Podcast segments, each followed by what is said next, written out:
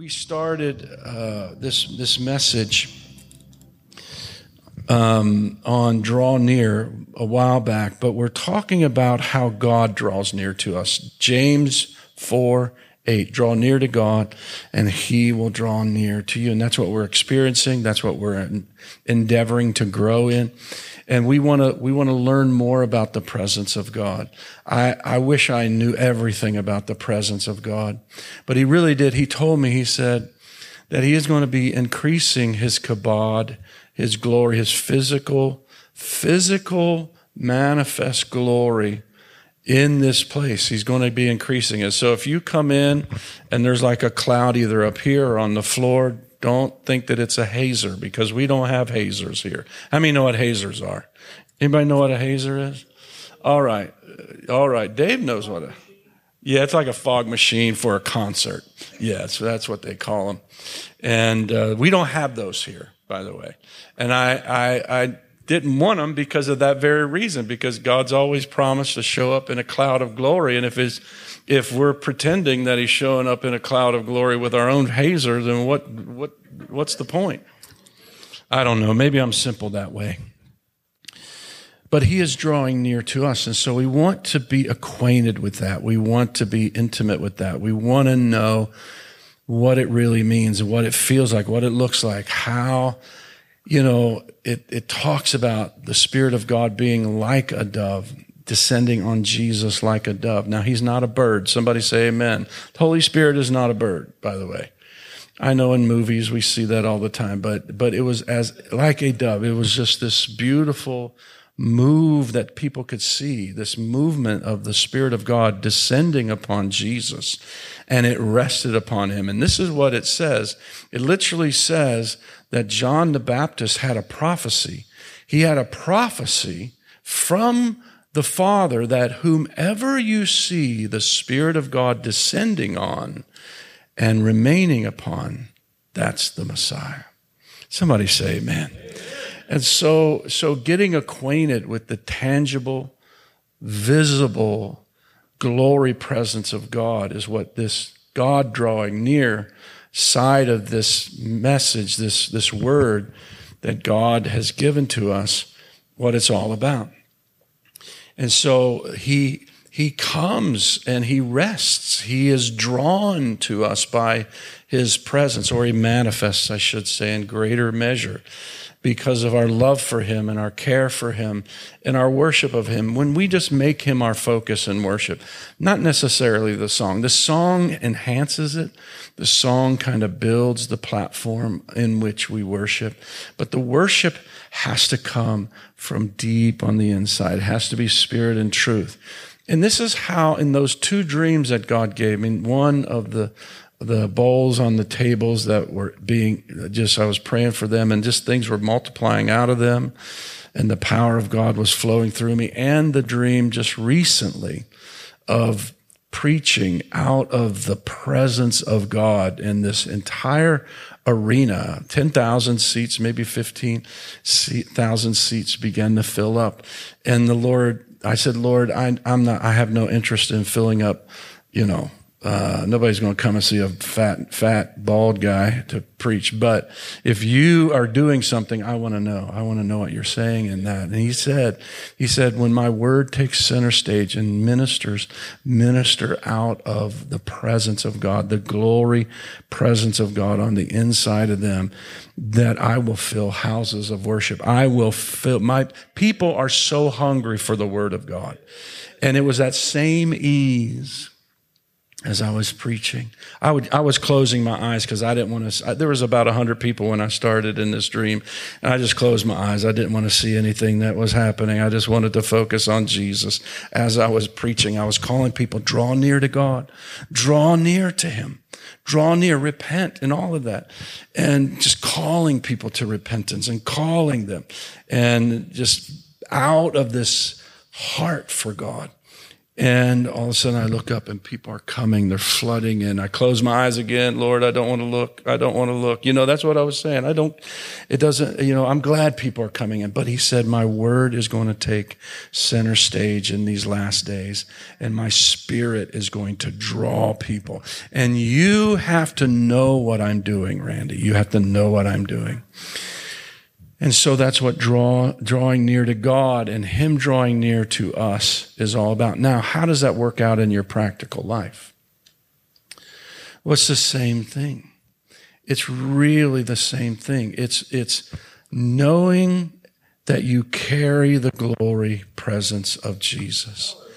You carry the glory presence. You are the temple of the living God. He says, I will dwell in you. I will dwell with you. I will dwell among you. I will walk among you. So you just want to know that. All right. Just don't ever doubt that. Don't ever doubt that. Just settle it in your heart.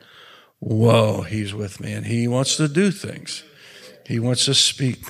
But we as a corporate body, uh, he has assignments for us as a corporate body. Like I said, there's things he wants me to do individually, but as a corporate body, there's greater authority and there's, there's greater ability in the spiritual realm to change not only families, change your own life, change your loved ones for the glory of God, but change communities, Middletown, hallelujah, Oak Hills, wherever we have our churches, uh, and regions and nations. Somebody say amen. So the more we get a hold of this, so God is drawing near. Did anybody feel God's presence tonight? How many felt the presence of God? Larry, did you say whoa or no? whoa. I know you said. I know. I heard, it was like I was hearing angels too. I mean, it's really profound. And it's just a simple piano you know, I just feel like God loves when we worship Him.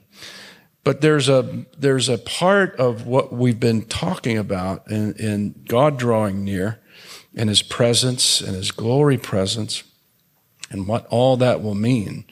Um, in um, out in California at uh, during the uh, great revival out there at the turn of the century last last century, um, you know, there was uh, the glory cloud just would show up and people would experience incredible miracles. So expect that when God is increasing his glory presence in this place. But his promises, his promises begin to manifest in our life. What has God promised you? What has He promised you? That's a big personal question, but what has He promised us as a corporate body? Acts chapter 7, let me read it again. But when the time of the promise drew near, which God, when the time of the promise drew near, which God had sworn to Abraham, the people grew and multiplied in Egypt till another king arose who did not know Joseph. In other, in other words, as God begins to press in, as He begins to draw near, manifestations of what He's doing, it all doesn't come to pass instantly, but manifestations of what He wants to do begin to take place. The people, Israel, began to multiply. And in this season, you're going to notice the more you press in with us and you become a part of, of the body of Christ here and you just you you have a heart for what I'm talking about and you want to experience it and you want to see it. Um, you're going to see personally things that are going to begin to happen in your life that you some of you just dreamed about or you thought would never happen or whatever uh, open doors things uh, you know, habits breaking off or just things that you thought would never happen, healings, prayers answered. As God is pressing in, it's like heaven begins to collapse on the earth. When Jesus said this, he said, Pray this way. Heavenly Father, your kingdom come, your will be done on earth as it is in heaven. And so, what I see, I, I do a little chart, and I, I won't even pretend to try to do it now. If I had my whiteboard, I would show you. In this, these three glory realms, there's the terrestrial world, there's the celestial, and then there's the eternal realm. What happens is God begins to press in. It's like God begins to press in through the atmosphere and demons have to flee. Somebody say amen. I mean, principalities that are in the heavenlies and all, they just have to go when he begins to move. And he sets up his throne and his glory with us. He literally, the Bible says that he is enthroned in the praises of Israel, in the praises of his people. Somebody say amen. So it's like, I remember when we were having revival in the other building years ago, JT, uh, Josh Martino, who's pastoring Life Church Strongsville now, he was our worship leader and he, uh, we were in a three, we were in, at the end of a three week revival and the power of God was just, we were going every day. I mean, every single day, Monday through Sunday, three full weeks. People were coming. It was wild. Power of God, people, miracles. It was unreal. And, uh, but it's close to the last day, maybe even the last day. JT, I look at JT and his eyes are like this. He's looking up and he's trying to play, but he's looking up. He's looking up and all of a sudden he just, he, he starts his eyes start coming down. He told me later, he actually gave the testimony in the service. He said, I have never had an open eye vision. You know, anybody that knew JT, JT is a straight arrow. I mean, he is a straight shooter. He doesn't mess around. So he goes, I have never had an open eye vision. But I just had one, Pastor Randy. And I mean, his eyes are still like this. He literally said he could see the throne of God pressing down and coming down and resting among us. Somebody say, man, does that like make you want to shout? Hallelujah. And what happens in those moments are miracles. Things begin to happen. The miracles of God begin to happen and move. In this case, the multiplication of Israel as God's time and his promise drew near. And I wanted to give you a few points on how and why today, how and why you claim the promises of God in your life. How and why you claim the promises of God. Now, you can't just randomly just, well, I'm going to claim that. I'm going to, there's, I mean, I can't put anything past God's grace. Let's put it that way. I mean, God is just gracious. But when, if you really want to see the promises manifesting in your life that He's promised in His Word, now there's hundreds, tens of thousands of promises in the Word of God that you can literally claim as your own. Somebody say, Amen. And as God's drawing near, He's waiting for us to talk to Him about His promises and what He can do. And we talk a lot about seeing loved ones saved and miracles and healings, but it also includes finances and personal goals and just anything, anything. It doesn't matter, big or small.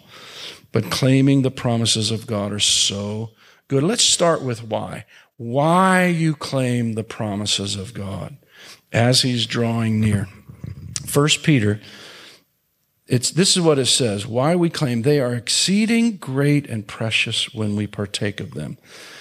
Second Peter chapter 1 verse 1 says this, Simon Peter, a bondservant, an apostle of Jesus Christ, to those who have obtained like precious faith with us by the righteousness of our God and Savior Jesus Christ. How many know that's me and you? That's us. Grace and peace be multiplied to you in the knowledge of God and of Jesus our Lord. Those are all promises. How many know God will multiply your peace and your knowledge of Him? Somebody say amen. I was praying that over there while I was worshiping. God, just increase my knowledge, my revelation of you. Say, Pastor, you've served him for 40 years. Yeah, almost 40. And, but you can't exhaust that knowledge. Somebody say, so, it's so vast, there's no end. He's eternal. Somebody say, Amen. It goes on, verse 3 As his divine power has given to us all things. Everybody say, All things. that pertain to life, that is life biologically, life spiritually, life eternal. that pertain to life and godliness, all things. So if you're struggling with your flesh and not necessarily living the way you need to, God's given you everything you need to overcome those things. Somebody say amen. So that we don't have any excuses. We don't want to make excuses, by the way. We want to live for God. Through the knowledge of Him who called us by glory and virtue. Did you know God called you by glory and virtue? I can't even explain that. I'm still digging that out. That's just amazing to me. By glory and virtue, God called me. Wow. I know a little bit of that, but it's just so high for me. Verse four, by which, here it is. Here's the point. By which we are, we're talking about why we claim the promises of God. By which have been given to us exceeding great and precious promises. God has given to us. He has given to you. You may feel like you don't deserve anything from God. I break that off of you. That is a lie of the enemy. God doesn't operate in condemnation.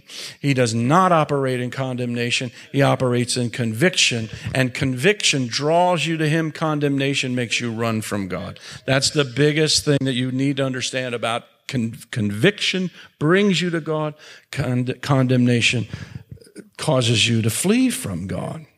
By which have been given to us exceeding great and precious promises, that through these you may be partakers of the divine nature. Somebody say amen. This is why.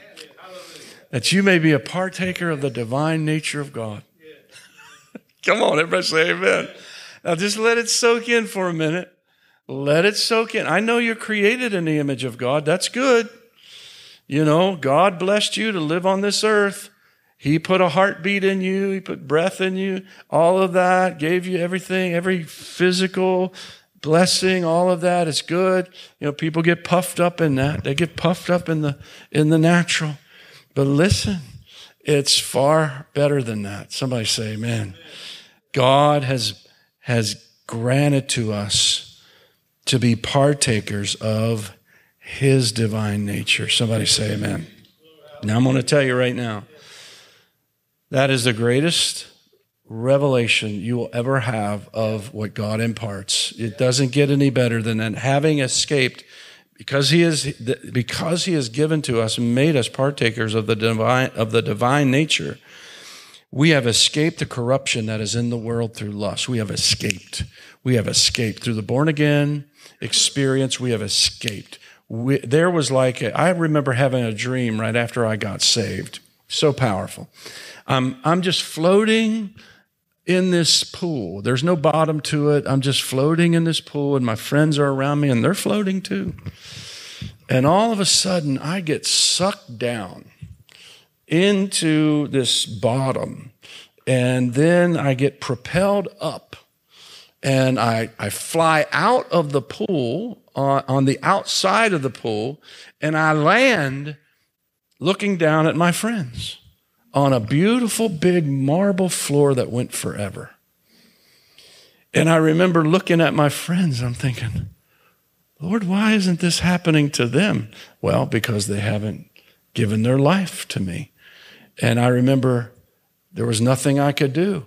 And I wasn't, you know, I don't know, that dream, it just, I just turned and walked away. The Lord wanted to take me and disciple me and make me a disciple of His. Somebody say amen. amen.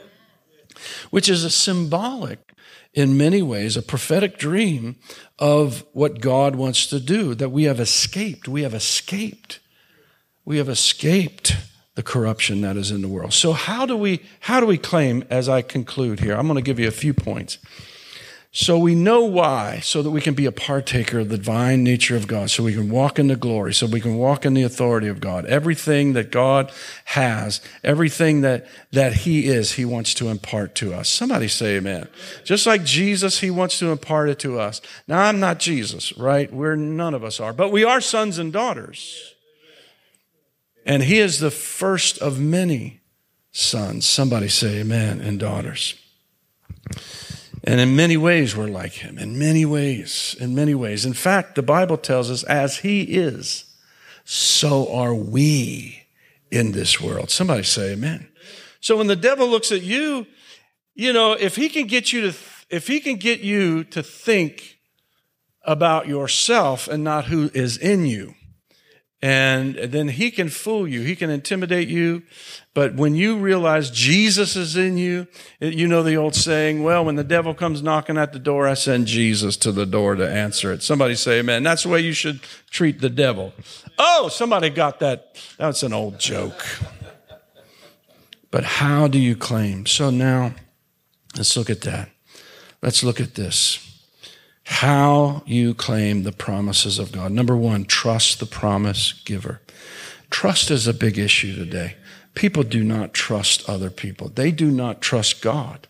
They do not trust. Why? Because they've been violated. They have, they have been uh, lied to. Hucksters have huck them. You know what I'm saying? I mean, they have just hoodwinked people. People have been taken, taken advantage of so much. The Lord reminded me, He said, Randy, one of the great reasons why you are here on this earth is to make this world better. Just make it better. Be the salt, be the light. And people, it's hard for people to trust. You know, people have had bad fathers, bad parents. And so father figures that doesn't feel too good. I had a great dad. I had a great mom. I, I you know, I, that was a good thing for me because I've learned that I can truly trust my heavenly father. And if I had to overcome something like that, I have great compassion for people that have to overcome things like that, but you can. You can overcome that. You will overcome it. In fact, God will melt that thing away when you begin to deal with it right. Just deal with it headlong. Devil, you are not going to discourage me about my heavenly father. He is perfect. He is eternal and he is my father now. And you're the father of lies. So whatever you're saying, get out. Somebody say amen. But trusting, trust the promise giver. That's the when, when you're looking at the promises of God and they look so fantastic, they look incredible, they almost look impossible. You see them and you think, man, I don't know. I don't know if God would do that for me. I know, because I used to, when I was first saved and I was learning the word, I would, that is amazing, Lord. You really want to, you really want to do those things through me or in me? yeah, and that's what he said. He said, yes. Hallelujah. But I had to learn to trust the Father. And sometimes, as we're going to learn about claiming promises of God, we're going to learn that some promises immediately happen, some they linger, and you have to operate in faith. But you have to trust the promise giver. Titus 1 says this, verse 1 Paul, a bondservant, isn't that what Peter called himself too? Isn't that interesting? Of God and an apostle of Jesus Christ, according to the faith of God's elect and the acknowledgement of the truth, which accords with godliness, in hope of eternal life, which God, here's a big thing about his character and trusting him, who cannot lie. Somebody say, God cannot lie. God cannot lie. Hallelujah. So I've got to really get that because I've been lied to and I've lied. Somebody say, Oh, I know, I know the halos are pop- popping up. Now I don't lie anymore. I used to lie. Somebody say amen to that. Pastor, you're not a liar, are you? No, I'm a straight shooter. But when I was a sinner, anything went. You know what I'm saying? You did anything just to have your way. But the Lord delivered me, He pulled those things out. But people get lied to. God cannot lie. He will not lie. It's impossible for God to lie. Notice what it says here in hope of eternal life, God who cannot lie promised before time began, but has in due time manifested his word through preaching which he which was committed to me according to the commandment of God our Savior. I'm going to ask Dave to come on back up. I'm going to close on this. I got I got five points I want to give, and I'll continue the, the I'll try to get through these on Sunday altogether. But all the promises are claimed this way. You look to the Father and you say, I trust you, Father. Your word, you said that you honor your word even above your name. You honor your word. Now, when you're claiming a promise, it's going to be on God's terms, not on yours. So you have to be you have to be humble. You can't just be demanding and well, it didn't happen in, you know, 3 minutes. You know what I'm saying? No, no, no, no, no. No, when you claim promises, you wait for God. Let him do it. Let him work. Trust him. His word is true. His word, there have been promises given to me that have still not come to pass but they're coming. Be, why? Why do I know that? Because he's drawing near. And so are his, his promise, promises. I'm getting ready to shout right now because I know it. He has promised some really awesome things for me. And he's already done awesome, amazing things for me and you. But there's more. Somebody say amen. And when I think about his promises drawing near and that he cannot lie, and some promises take a while, but there comes a time, woo, hallelujah, when the promises are happening and you know it. It's like, oh, he did, he, God takes your breath away. He takes your breath away. That's why don't get discouraged if you're waiting on promises. Don't get discouraged. Just keep, thank you, Lord, that it's going to happen. Thank you. Thank you, Lord, that you're already moving and working on my behalf. Stand with me. Praise God. Are you with me here tonight? Did this make sense? Amen. Come on, give the Lord praise right now. Hallelujah. Yes, Lord. And so I want, I want to lead you through a declaration here. And I want the Holy Spirit just to make it so real to you. All right, are you ready? Heavenly Father, thank you for your promises. Thank you that they are real. Thank you that they are genuine and they are powerful. I believe you. I will not fear. I will not operate in unbelief. I will not doubt your promises. Your promises are yes and amen. I am a partaker of the divine nature because of your promises, and I receive them.